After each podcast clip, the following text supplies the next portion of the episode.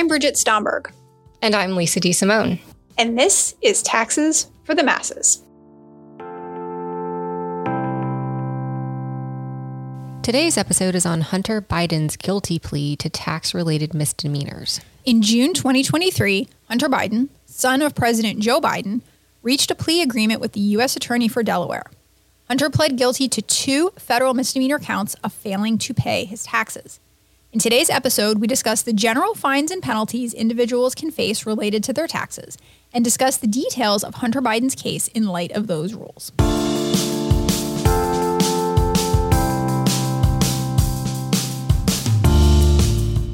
Hello, Lisa.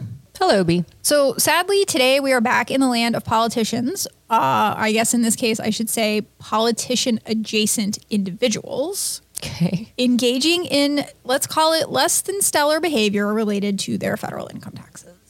Yeah. As we've said many times, we try to be fair and balanced on this podcast in both our praise and criticism of tax issues. And we try not to let our opinion and analysis be colored by the party responsible for the issue. We do. And case in point, we've picked on both the university endowment tax, which was a Republican spearheaded policy. We're going to pick on the stock buyback tax, which was the brainchild nightmare of the Democrats. We've even been critical of policies with bipartisan support, like the work opportunity tax credit, which is, it looks good on paper, but in practice, it's been kind of crummy. So it's only fair, given that we've talked about President Trump's tax returns and tax fraud in the Trump organization, that we discuss Hunter Biden's tax troubles. Only fair indeed. Um, okay, so our goals for today are to discuss at a high level just how much trouble one can get themselves into for failing to file their tax return and pay taxes on time.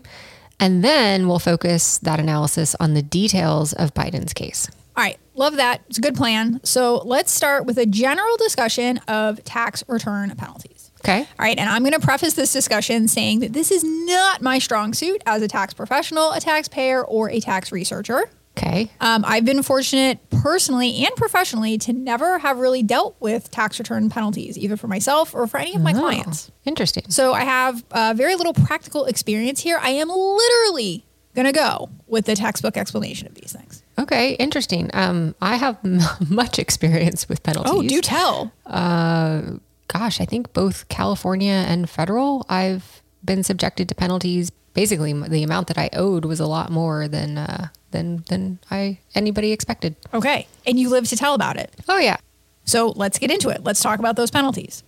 Basic rule if you owe tax, you got to pay your tax. I like that rule. There's a penalty for failing to pay the taxes that you owe. Okay, so that penalty is generally 0.5%, not 5%, 0.5% of the taxes due per month or partial month. Easy peasy. You owe a million dollars in taxes. It should have been paid in December. You didn't pay it until May. You owe a penalty of $5,000 a month for six months, totaling $30,000.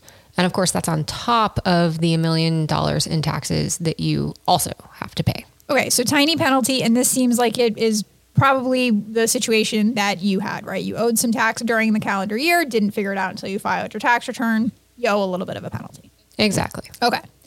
Next up is the penalty for failing to file your tax return. Okay. Now, this one is bigger in magnitude, and that sort of makes sense because for the IRS to know how much tax you owe them, you have to file your tax return. Right. They really want that return from you. Mm-hmm. So if you don't file, the penalty is going to be 5% of the tax due per month or partial month. Okay, 5%, not 0.5%. No. Yeah, much bigger. Okay. Now, the good news is that if you're also subject to that failure to pay penalty, which is that 0.5%, now the failure to file penalty drops to 4.5% per month. So basically, all in, if you fail to both file and to pay, you're looking at a maximum 5% penalty per month. If the tax return is not filed within 60 days of the due date, including extensions, the minimum penalty is the smaller of $450 or 100% of the unpaid tax. Uh, example, please. Yeah, I think we need one. Okay.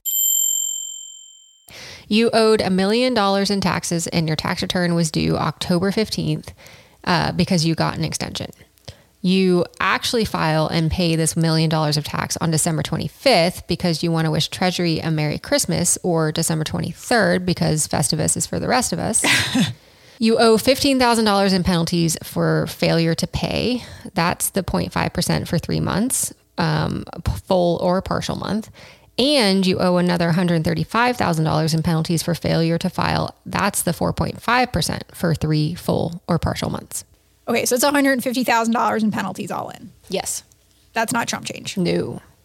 Okay, so the point here is that Treasury isn't playing in the immortal words of Ol' Dirty Bastard, or I guess Kelis more precisely. Okay. If Uncle Sam wants his money, I think y'all should give him his money. I like it. Uh, things get even, uh, let's say, spicier as the amount of your underpayment grows, or if your understatement stems from some questionable behavior. Questionable. Questionable. So let's say an individual, quote, substantially understates, end quote, their tax liability. Now the penalty is 20%. And let me stop you Okay. before you even ask. You don't know what I'm going to ask. Yeah, you're going to ask what substantial understatement means. Damn it. A substantial understatement is one where an individual taxpayer understates their tax liability by 10% of the tax required or $5,000, whichever is greater. Okay, thank you for that. Mm-hmm. That 20% penalty also applies if you underpaid your tax because of negligence or disregard for the rules. Negligence is where an individual fails to make a quote reasonable attempt to comply with the Internal Revenue Code or to exercise ordinary and necessary care in preparation of their return. It also includes a failure to keep adequate documentation or to properly substantiate items claimed on the return. This is why we keep harping on mm-hmm. you to keep your documentation. Yep. And if you listen to our episode on IRS audits, you may recall us mentioning that Beyonce was being subjected to a 20% penalty. And that could be because of substantial understatement. In that case, the IRS is alleging that she understated her tax by over $2 million across two years. Um, or it could be because many of the adjustments the IRS was proposing to her tax liability stemmed from an alleged failure to properly substantiate deductions claimed. So, in either case, this penalty makes sense for her. It does seem to track. So, disregard of the rules must be careless, reckless, or intentional. And an example would be if the taxpayer doesn't even try to determine the way something should be accounted for on their tax return. So, you just hmm. do what you want to do without trying to figure out what the rule is. Or if you know how it should be accounted for and you just do something contrary without adequate support. Okay, so fun fact Go on. an individual can actually avoid this penalty if they do something contrary to a rule or regulation as long as they disclose what they are doing and are acting in good faith. Okay, that's pretty cool, and it seems it seems fair because it's basically giving taxpayers an opportunity to disagree with a rule or a regulation, assuming that they have a reasonable basis for their argument. And they can do that without exposing themselves to a potentially hefty penalty. So you just got to tell the IRS, I'm doing something different because I don't agree with you. All right, so we got that 0.5% for failure to pay, uh, 5% ish for failure to file. What else do we have to worry about? We don't have to worry about anything because we aren't recklessly disregarding the tax law. Uh, good point. I'll rephrase. What other penalties do taxpayers in general have to worry about? The big one is fraud. Oh, Taxpayers are penalized 75% of the tax that is underreported because of fraud. Wow. Yep. Uh, and fraud, according to the IRS Fraud Handbook, which I'm sure is going to be everyone's next summer reading material, is defined as intentional wrongdoing with the specific purpose of evading a tax known or believed to be owed. So it requires you both having a tax liability and fraudulent intent. Okay. And it's important to know that the penalties that we've been discussing here are all civil penalties. They're monetary penalties imposed on taxpayers for violating statutes. But there's also the possibility of criminal penalties related to taxes, and those can result in prison sentences. Dun, dun, dun. Because the stakes are higher with criminal penalties, so is the burden of proof. The IRS can assess civil penalties outside of a trial when there is, quote, clear and convincing evidence. But in order to assess criminal penalties, there's typically a trial, and the government must prove guilt beyond a reasonable doubt. Now this is getting exciting. I'm glad you're excited. I am excited. Um, so, the IRS Fraud Handbook helpfully points out that avoiding tax is not a crime. Taxpayers have the right to try to minimize their taxes by legitimate means within the parameters of the law.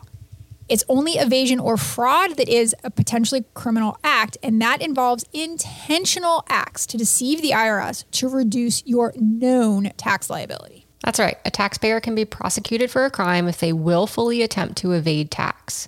So if you go over to that IRS tax crimes handbook, you'll see that any person who willfully attempts to evade tax shall be guilty of a felony and fined up to $100,000 or imprisoned for up to five years. In contrast, willful failure to pay taxes or file a tax return is only a misdemeanor and comes with a penalty of up to only $25,000 or imprisonment for up to one year. Um, yes. So failing to pay, failing to file, misdemeanor, you can still go to jail though. Uh, fraud, felony, you can go to jail for five years. Mm-hmm. So who is committing tax fraud, of course, besides Al Capone? Ah, yes. Um, well, tax fraud offenders make up less than 1% of all offenders sentenced under the U.S. Sentencing Commission. So it's a pretty small group. And without any judgment in my voice, which is very difficult for me, let me say that offenders tend to be male, almost 70% male. Uh, they tend to be white and they tend to be middle aged. Okay. Nearly two thirds of tax fraud offenders are sentenced to prison for an average length of 15 months. Okay, that's a that's a long time. Yeah. I mean, let's be real. No one hates filing their taxes more than I do, but uh, it's way better than spending 15 months in prison.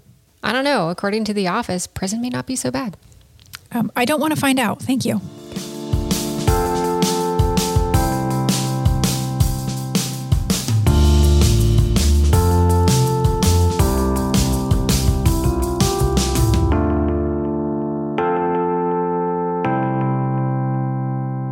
We've talked about taxpayer penalties for failure to file a return or pay taxes. Let's move on now to talk about the details of the Hunter Biden case. Let's, and I'm going to preface this discussion by saying that the press coverage of this case, I'll say, lacks some of the detail that we've seen in other topics that we've discussed on the pod, like Trump's tax return, uh-huh. like fraud in the Trump organization. So we're going to do the best we can with the information that we have. Yep. In late 2018, the U.S. Attorney's Office in Delaware opened an investigation into Biden for potential crimes. These crimes related to taxes and money laundering. Apparently, the tax investigation stemmed from the money laundering investigation. And while that part of the case fizzled out, the IRS continued to examine Biden's taxes. By early 2017, so before this had happened, Biden and his wife owed over $310,000 in taxes. And in 2018, the IRS issued a lien against the couple for 113,000 in unpaid taxes from the 2015 tax year. Hmm. Those taxes were paid off in 2020 and the IRS eventually released the lien. and Biden paid the remainder of his outstanding taxes in 2021. But paying off his tax debt did not eliminate the possibility of criminal charges. According to reporting in the New York Times, it likely made it more difficult for prosecutors to secure a conviction or a long prison sentence because taxpayer defendants who have paid their debts get more sympathy from juries. Biden reportedly told some associates that his total federal tax debt at one point in time was over $1 million and that he had to borrow money to pay it off. The plea deal related to misdemeanor charges for failure to timely pay more than $100,000 in taxes in 2017 and 2018 on taxable income of over $1.5 million each year. So, bottom line is that the disclosed specifics of the case here probably aren't that riveting. Mm-hmm. He owed taxes, he didn't pay. Mm-hmm. Now, it's possible that he didn't pay because he couldn't afford it, Okay. given that he had to borrow money allegedly to pay off that debt. Right. Um, in that case, it's fair to ask why he couldn't afford it if he had the taxable income, right? If you're getting $1.5 million of taxable income, you should be able to pay $100,000 of tax. You would think. Um, it's possible always that this income came from a source where withholding wasn't required. Um, I know there's some speculation that maybe it came from dealings with some foreign entities. Maybe they didn't withhold tax on it. Um, it also could be the case that he just didn't know that he had a tax obligation. We have no idea here. We don't have any details on why he didn't pay that $100,000 of tax that he owed. Okay.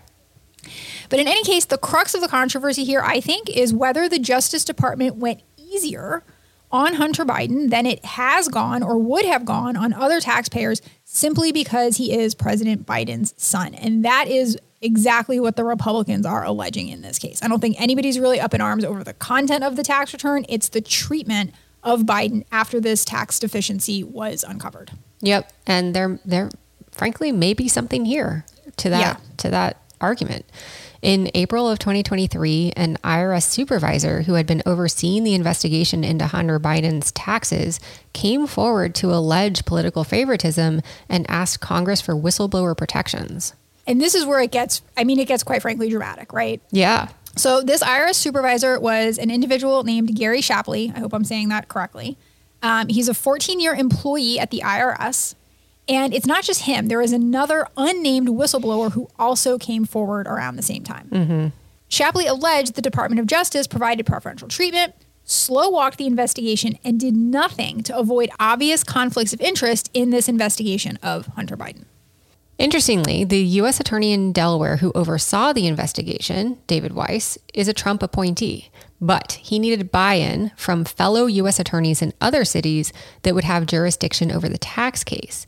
Allegedly, he reached out to U.S. attorneys in D.C. and Los Angeles, both of whom are Biden appointees, and was denied their cooperation. He also requested special counsel authority for himself to charge the case in D.C. and was denied.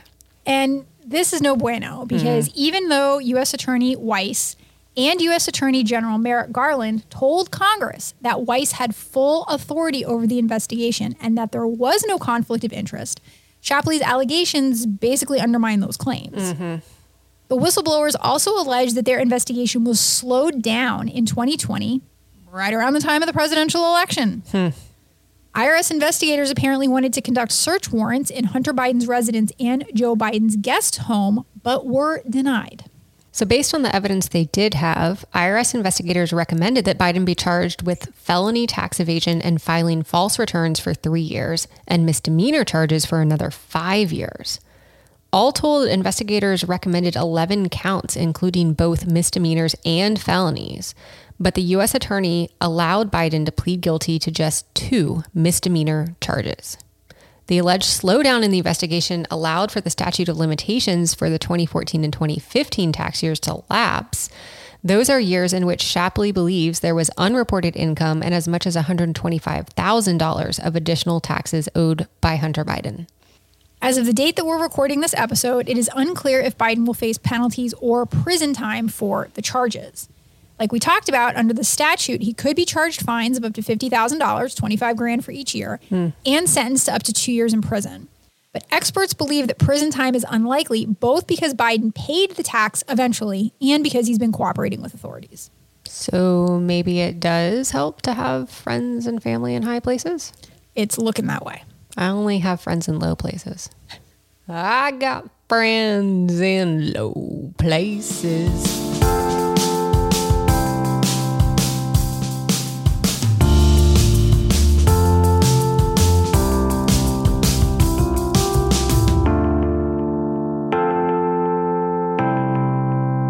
Time for the good, the bad, and the ugly. And this is another episode where I am not seeing a lot of good. So I'm going to dig deep Okay. and I'm going to say, okay, I got it. It's good and helpful Yes. that I get to brush up on my tax penalties before heading into another teaching semester. Yes, good. Always good to remind yourself what the rules are, especially Yeah. when we're teaching young, impressionable minds who are, Yes. you know, going to be running the world. Um, I'm somewhat comforted by the fact that the IRS whistleblowers have had a chance to come forward and report their allegations. I mean, Republicans are more than happy to listen to anything at all that they have to say. Yep. But it's getting a decent amount of coverage in the press more broadly. And my point is that we should have checks, balances, and whistleblowing protections in government. And while the reasons why we need those checks, balances, and whistleblowing protections are n- not great, No. the fact that these IRS employees are availing themselves of those protections suggests that they at least appear to be somewhat working, which I find encouraging. Yeah, I like that. Um, so I guess even though you'd like to think that the existence of whistleblower protections would actually stop agencies from retaliating in the first place, Yeah. but at least that even when they don't, um, it's comforting that whistleblowers have some recourse. Yes. All right, so can we move on? Yes. All right, thank you. Because I think this is also another episode where I'm going to propose we portmanteau the bad and the ugly to the bugly, Excellent vocabulary. because I'm really struggling to make any kind of distinction here. Fair enough. On to the bugly. Where do we begin? Yeah. Um, there's so much about this that just does not look good. no. So we both are or have been CPAs, uh, certified public accountants, at one point in our lives. And the idea of independence in fact and appearance Yep. has been drilled into us repeatedly. So even if there is no violation of independence in fact in this case, meaning, you know, there was no preferential treatment given Yep. to Hunter Biden, there's definitely an appearance of independence violations. And that's just gross. It is gross. And um, so I'm learning about this concept in parenting called MGI, most generous interpretation. So when your kid is acting a certain way, instead of going to thinking that they're trying to drive you crazy, you look for the most generous interpretation of their behavior. Benefit of the doubt. Yes. So let me try to do this here. Okay. Try to give this the most generous interpretation. Okay. We can say that reasonable people can disagree about what charges should be brought in any investigation, regardless of who the target is. Yes. So it could be entirely reasonable that the IRS investigators wanted to charge Biden with more than what the U.S. attorneys thought was possible or appropriate. Fine. I am a big fan of crime TV. We see this happening all the time on crime shows, right? The police want to get in there and charge somebody with something, and the DA is like, I don't have the evidence. So I have no reason to believe that it doesn't happen in real life. Yes! yes! In the criminal justice system, there are two equal yet important something the police who investigate crimes and the district attorneys who prosecute the offenders. Love it. Well done. Um, okay. Yes. So there is apparently a practice of the Department of Justice standing down investigations 60 to 90 days before an election, which could explain the delayed search warrants.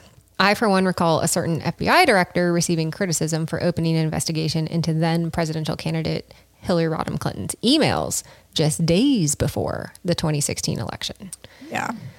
But it seems like in this case, that process of standing down started outside of that 60 to 90 day window. And, you know, it kind of looks like it was the whole point was to slow down the investigation and ended up letting some statute slaps. Yeah, it sure does. Um, and we haven't mentioned this already, but the whole reason that Mr. Shapley, that IRS supervisor, had to request whistleblower protection in the first place is that according to his congressional testimony, he, who seems to be a very competent, very qualified, high performing agent, was passed up for promotion right after raising his concerns, mm. and that the IRS has, quote, taken every opportunity to retaliate against him and his team. Yeah. And by his own account, he's not like some radical political operative in the IRS. He describes himself as having no political activities. He's never given a dollar to any campaign or even had a campaign sign on his lawn. He appears to just be a regular guy trying to do the right thing for the IRS, an agency that we've mentioned repeatedly is under resourced and the subject of so much scrutiny and ridicule these days. Yeah, the regular hardworking guy gets the shaft while the president's son gets what sure does look like a little bit of a free pass. I just want taxes and tax enforcement to be less dramatic.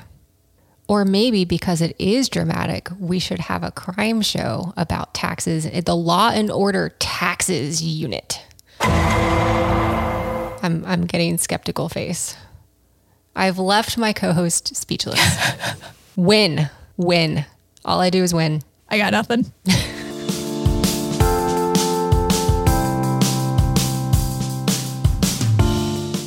Well, that's all we have time for today. Be sure to join us for more tax nerdery on future episodes of Taxes for the Masses.